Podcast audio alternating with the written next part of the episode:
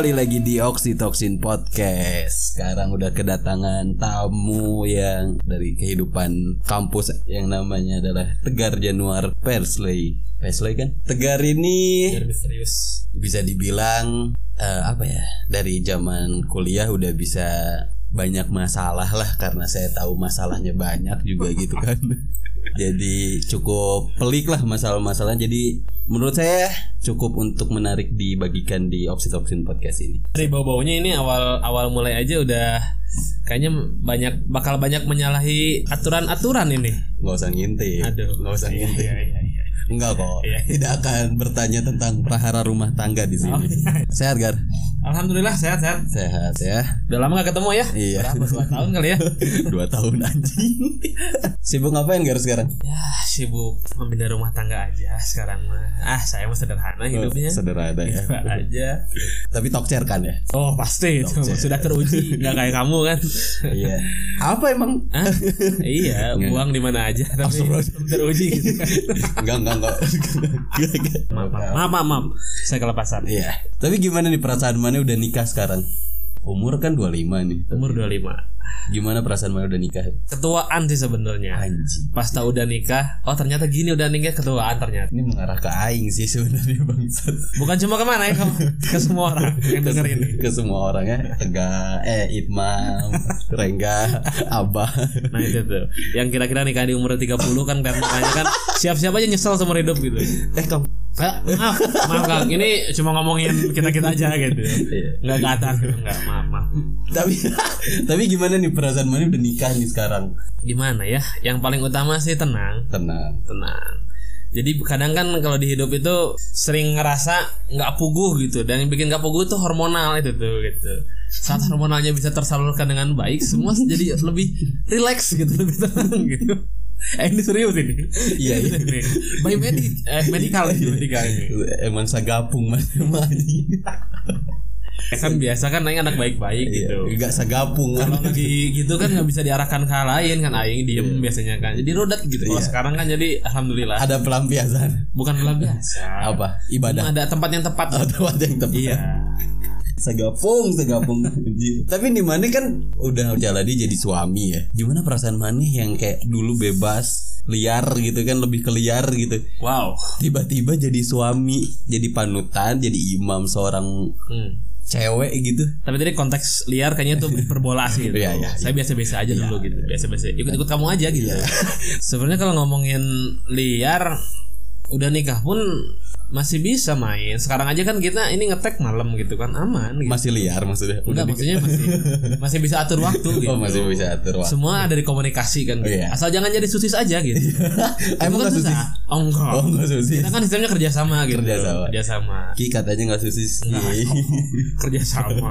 kerja sama tapi enak gak sih jadi suami Oh enak banget. Cuma biasa permasalahan yang timbul kayaknya sih ada di komunikasi dan prinsip yang dipegang aja gitu. oh oke Kadang kan kalau lihat fenomena nih kadang kan ya orang-orang banyak yang pas jadi suami itu dia merasa powerful gitu. Itu malah biang masalah tuh gitu. Oh, tapi anda tidak Enggak dong. oh enggak Dulunya sih gitu. Iya. Cuma kan udah banyak belajar. Mm, Jadi keharmonisan tuh ada pada komunikasi gitu, kerjasama tim. betul banget Jadi ya. saat nikah tuh bukan jadi selalu nuntut, selalu apa gitu, tapi enggak kerjasama, bikin bikin kayak organisasi kecil aja gitu. berarti kata saling dong ya Nah betul betul. Iya kan Gitu. kuncinya saling nuntut saling Oh, enggak, enggak enakin sana. Eh, yang kedua ya. saling enakin kan Nuntut sih enggak. oh ya Tapi kalau yang kedua bisa lah. bisa diaturin.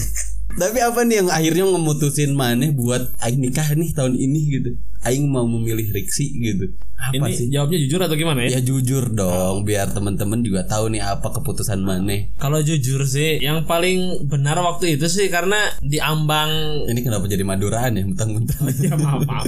anda dari biar Madura nggak bisa deteksi saya orang mana gitu. Yang paling benar saat itu sih kan udah di ujung tanduk tuh. I- ya emang gitu kan gitu. Hmm, Takutnya dia jatuh kan akhirnya saya berusaha dengan optimal untuk menyelamatkan. iya. Gitu. takutnya dia jatuh apa takutnya dia Jatuh diembat lah, orang gitu. lain Nggak diembat, jatuh lah jelas. oh Jelas. Jadi saya datang untuk menyelamatkan gitu. bukan situ yang diselamatkan sama Riksi kan Eh, Bisa jadi sih. Cuma kalau saya ngomong enggak. Oh enggak. Saya menyelamatkan beliau. Oh, menyelamatkan Iya. beliau. Tapi kan mana dari SMP tuh ya pacaran sama Riksi. SMA. Oh SMA. Karena SMP nggak belum kenal. Oh belum kan. Oh iya ya SMA nih. SMA sama Riksi. Berarti tahun 2010 eh 11-an kan. 10. Oh 2010-an deh. Follow. Akhirnya satu dekade tuh udah ngelewatin perahara-perahara pacaran, naik turunnya pacaran. Gimana gitu akhirnya memilih kayak ini Riksi orang yang tepat gitu. Selain di ujung tanduk tadi ya. Dari diri manehnya gitu loh. Yang pertama sih di masa kan ada nih orang-orang sering bilang kan ada yang namanya apa sih quarter life crisis gitu. Nah. kan. Nah itu kan dialami pastilah ngera- ngerasa nggak ada pasti dialami di pasca biasanya kalau nggak kuliah pasca selesai kuliah gitu Ah. kan. Nah di sana kan mula setelah melewati banyak hal-hal yang apanya yang ya di di, dah- di dalam tahapan quarter life crisis itu ada tahap di mana kita udah mulai tenang terus oke deh susun nih susun gimana caranya menyusun masa depan gitu. Nah saat menyusun sana kan termasuk di dalamnya adalah siapa yang mau ikut berperan serta gitu, siapa yang mau diajak kerjasama gitu. Dan saat di titik itu ternyata memang itu yang cocok gitu. Oh, hanya Riksi lah ya. Hanya- itu yang hanya- cocok ya hanya Riksi. itu. Soalnya kan pada masa-masa itu nggak dipungkiri lah, misalnya melirik kanan kiri untuk melihat, oh ada ini ada ada si A, wah ada si B gitu. Tapi ternyata saat dilihat, Emang ada si B? ya nggak dipungkiri kan, nggak dipungkiri gitu, pasti melihat gitu. Iya. Bukan diselami ya, Iya. masih melihat gitu, belum diselami, masih melihat. Cuma pas dilihat kan, enggak deh, oh enggak deh. Ternyata sekilas doang gitu kelihatan, oh kayaknya nih anak kayaknya. Tapi saat udah coba di cari tahu lebih dalam sedikit, gitu, ternyata oh enggak. Ya emang rumput tetangga lebih Selalu lebih hijau pasti. lebih hijau ya. Pasti itu. Tapi belum apa yang Mane mauin belum tentu yang Mane butuhin juga kan. Nah itu dia. Ya ternyata yang Mane butuhin adalah Riksi untuk mengarungi perjalanan Bahtera rumah tangga. Betul. Kita kan anak kelautan nih. Iya. Ada bahtera-bahteranya. Terus eh Mane sama Riksi kan udah, pac- udah pacaran cukup lama juga ya. Apa bedanya waktu pacaran terus Mane sekarang udah nikah sama Riksi beda nggak? Pasti beda sih kalau menurut aku. beda, beda banget. Iya. Nggak, nggak banget cuma beda sih beda. Dulu waktu pacaran tuh kebanyakannya dulu entah karena tahapannya pacaran dan menikah atau entah karena mungkin dulu waktu pacaran di umur-umur yang masih belum matang gitu. Jadi dulu tuh terlalu banyak main ego gitu. Hmm. banyak masalah pasti mulai dari ego ego ego Hmm. tapi pas sudah nikah kayak kalau pas sudah nikah kan jadi kayak mau ngakomodir ego sendiri aja sedikit kayak mikir oh ini dampak ke depannya gimana ya?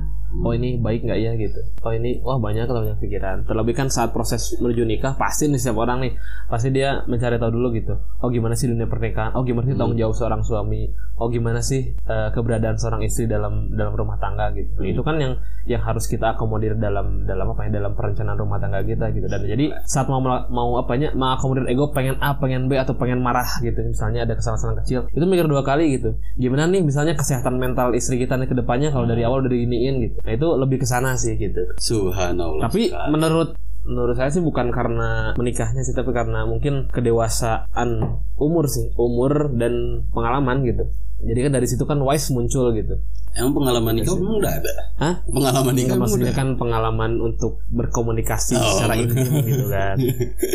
Kirain pengalaman nikah udah ada. Tapi nih secara Mane pribadi yang ngebedain Mane sudah nikah apa? Kayak misal dulu bujang kan bisa ke sana ke sini main maksudnya nongkrong. Tapi kan sekarang pasti lebih terbatas kan. Yang ngebedain kalau kata orang kadangnya kuma misalnya kuma mana eh geus kawin eh cenah hese juga ulin. Memang kalau ngomongin waktu main lebih terbatas, cuma jadi apa ya balik lagi ke awal tenang aja gitu. Oh, jadi kayak dulu mah kalau nggak ikut nongkrong tuh kayak anjing aing kudu nongkrong tapi sekarang mah kayak oh enggak. Prioritas mana ada istri Nah di itu dia rumah, ada gitu prioritas nggak bisa kayak gitu. kan. Nah, Toh Wow. di rumah pun asik gitu. eh, ngapain? Hah? Ngapain? Banyak yang harus dikerjakan. Nonton ikatan cinta ya. itu itu salah satunya itu. Salah Itu satu salah korban suami-suami yang Nah itu dia. Jujur saya bisa jadi korban itu masalah itu. jadi lelaki yang harus menonton ikatan cinta. Iya, dulu nggak pernah tahu namanya sinetron. Iya, Tapi ke sini betul. ini kan nemenin istri nonton. Jadi kan jadi deket juga gitu. Betul banget ya. Si Elsa kan goblok gitu. kena kena si anjing. Tapi nih ya, mana nih keinginan sebelum menikah yang akhirnya mana punya mimpi waktu itu mungkin sebelum nikah aing pengen gini gini gini gini gini atau pengen A B C D. Tapi udah nikah ternyata emang nggak bisa dilakuin tuh ada nggak? Kalau ngomongin nggak bisa nggak ada sih. Cuma harus direncanakan ulang gitu. Oh, Karena harus melibatkan pertama ngelibatan person ada satu orang yang harus ikut. Lalu yang kedua harus melibatkan eh kesibukan gitu. Hmm. Jadi kalau ngomongin bisa nggak bisa, balik lagi di komunikasi gitu. Hmm. Mungkin emang mungkin misalnya contoh nih, ada hal yang ada ya hal yang yang saya suka gitu mengerjain Iya. suatu hal. Tapi misalnya istri nggak masuk di dunia itu gitu. Tapi kan saat dikomunikasikan bisa gitu. Iya. Berarti menurut mana adalah yang terpenting adalah komunikasi ya sama istri. Iya betul gitu. Walaupun tadi udah komunikasi yang baik, harus di segala semuanya dikomunikasiin sama istri. Yang penting sama-sama menerima kan apa yang mana inginin, apa yang mana istri mana si Kiki inginin Nah, kan. itu. Inilah kelebihan kalau misalnya di awal tuh kita nggak main ego gitu. Kita sama kerja sama. Jadi saat kita mau sesuatu nggak jalan sendiri gitu. Sebenarnya bisa sangat bisa kalau laki-laki sangat Iya. bisa gitu mau apa jalan sendiri aja gitu. Cuma menurut saya sih nggak asik aja gitu. Ngapain juga nikah kalau masih sendiri-sendiri gitu. Dan gak adil juga kan. Nggak adil gitu. Apalagi kalau kitanya boleh bebas, istrinya nggak boleh Nah gitu. itu. Hanya bernadaskan istri mau di rumah gitu kan nggak gitu. Istri harus ngurus anak Nggak gitu. gitu. Istri harus pakai daster Gitu. Enggak, cuma memberikan penampilan terbaik lah di rumah gitu. dan dan buat suami ya. Iya betul. Nah, yang penting dapur harus ngebul juga kan kalau memenuhi keinginan mana gitu. Nah itu dia jadi beban goblok. Kok jadi beban sih? Ah, oh, memang harus jadi Oh beban. iya, tapi Biar terpacu kan untuk memenuhi kebutuhan gitu. beban yang dinikmati tapi. Harus dinikmati. Iya banget. Ini loh, maksudnya kayak mana harus Tapi amazingnya tuh ya Dulu waktu adalah maksudnya penghasilan kerjanya Penghasilan pasti sekian misalnya nya. Eh, Anggaplah misalnya Banyak sih penghasilan saya sih Dua digit sih emang orang kaya kan Iya, iya, iya, betul. Terus kompeten Ampun. juga akan dihargai gitu kan Ampun Bang Jago. Iya, tapi lu waktu belum nikah nggak bisa nabung tuh gitu. Bisa pun nabung ya konsep nabung gede gitu. Iya. Pada akhirnya kepake juga kepake juga gitu. Tetap aja boros gitu. Tapi udah nikah bahkan sebulan hidup cuma megang lima ribu bisa gitu. Bisa. Dan di sana mengajarkan di situ, di situ malah mengajarkan kedewasaan untuk mengelola finansial gitu. Oh, oke. Dan mau nggak mau harus kan ketika udah nikah tuh. Jadinya kita Iya memang harus gitu. Cuma nah itu pentingnya juga untuk mengetahui gimana manajemen finansial gitu. Biar saat berjalan tuh nggak terpaksa gitu. Oh, oke. Karena nggak bisa dipungkiri gitu. Misalnya nih, saya kan misalnya kerja nih. Kadang butuh gitu si diri itu untuk depresiasi gitu. Kalau kita merasa terpaksa untuk menyisihkan uang gitu, dan kitanya uangnya ya kepake uangnya sedikit gitu, itu capek berat. Tapi ngomongin anak nih ya, like ngomong. Tegar, tegar. Ah, udahlah like aja Tegar. lah. like Lah. Gak usah sosokan tegar Like ini ada panggilan sayang sama teman-teman untuk tegar Like mau punya anak berapa? Oh nggak terbatas. Oh nggak terbatas Nggak terbatas. Biar kayak gen iya Hah? petir gen petir Eh, bikin, bikin harus. Jangan kalah sama Lintar. Tapi gimana nih kalau misal Pasti mana beda ya ngetritnya Kalau gimana anak cewek gitu Sebenarnya nggak punya keinginan sih mau cowok mau Iya. cewek juga Sama aja. masalah lagi, nggak masalah. Cuma kalau emang pribadi sih emang pengen cowok gitu. Pertama Iya, maksud- anak pertama gitu pengen cowok. Kayak biar kalau ada apa-apa ke depan bisa ada yang diandalkan gitu di keluarga gitu. anak Oh. Oke Kita kan lo di dunia kampus sering bahas masalah-masalah hal yang utopis gitu kan. Iya. Cita-cita, gimana idealnya hidup atau bangsa negara dunia dan lain-lain. Seenggaknya kalau punya anak cowok kan lebih enak untuk menitipkan cita-cita gitu. Eh, Oh Terus menitip Kalau misal punya anak cewek pun Bisa menitipkan anak cewek Bisa. Ya, bisa.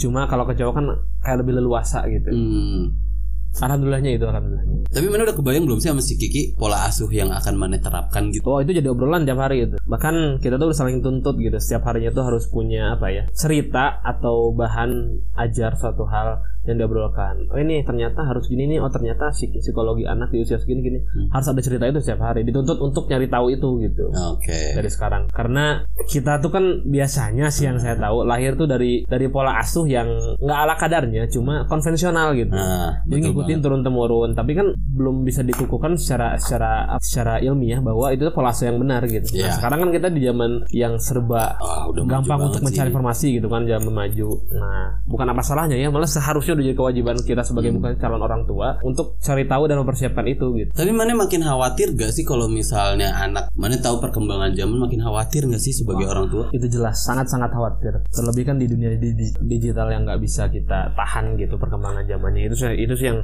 satu hal sampai sekarang belum nemu nih solusi yang terbaik gimana. Masa ya misalnya anak ntar nggak boleh megang, nggak boleh tahu tentang digital, nggak boleh megang HP kan nggak mungkin juga gitu. Iya Kebutuhan juga buat mereka. Ya, tapi juga takutnya kan kalau dia megang-megang takutnya bablas gitu. Nah, ini belum dapat sih metode yang tepat untuk gimana caranya biar sesegera mungkin nanti tuh si anak tuh bisa bijak dalam menggunakan media gitu. Hmm, ya bijak sih. Tapi itu harus itu harus dipikirin itu.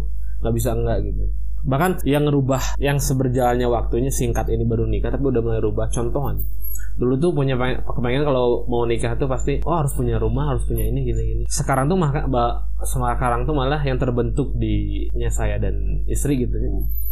Malah jadi ah, lah tempat tinggal mah Iya. kita masih bisa di rumah orang tua atau kita masih bisa ngontrak gitu. Iya. Yang terpenting adalah Iya. gimana nantinya si anak tuh bisa kita akomodir keinginannya dengan baik gitu. Iya banget. Jangan sampai terbatas gitu. Iya. Jangan jadi kita ego bahwa kita pengen punya rumah karena misalnya kita biar malu lah kita tinggal di mana. Masa iya sih? Misalnya kan orang kan saya sama Rizky dulunya kerja ya. Masa iya sih kerja doanya nggak bisa punya rumah? Nah itu sih. Ada sih kepikiran gitu ya.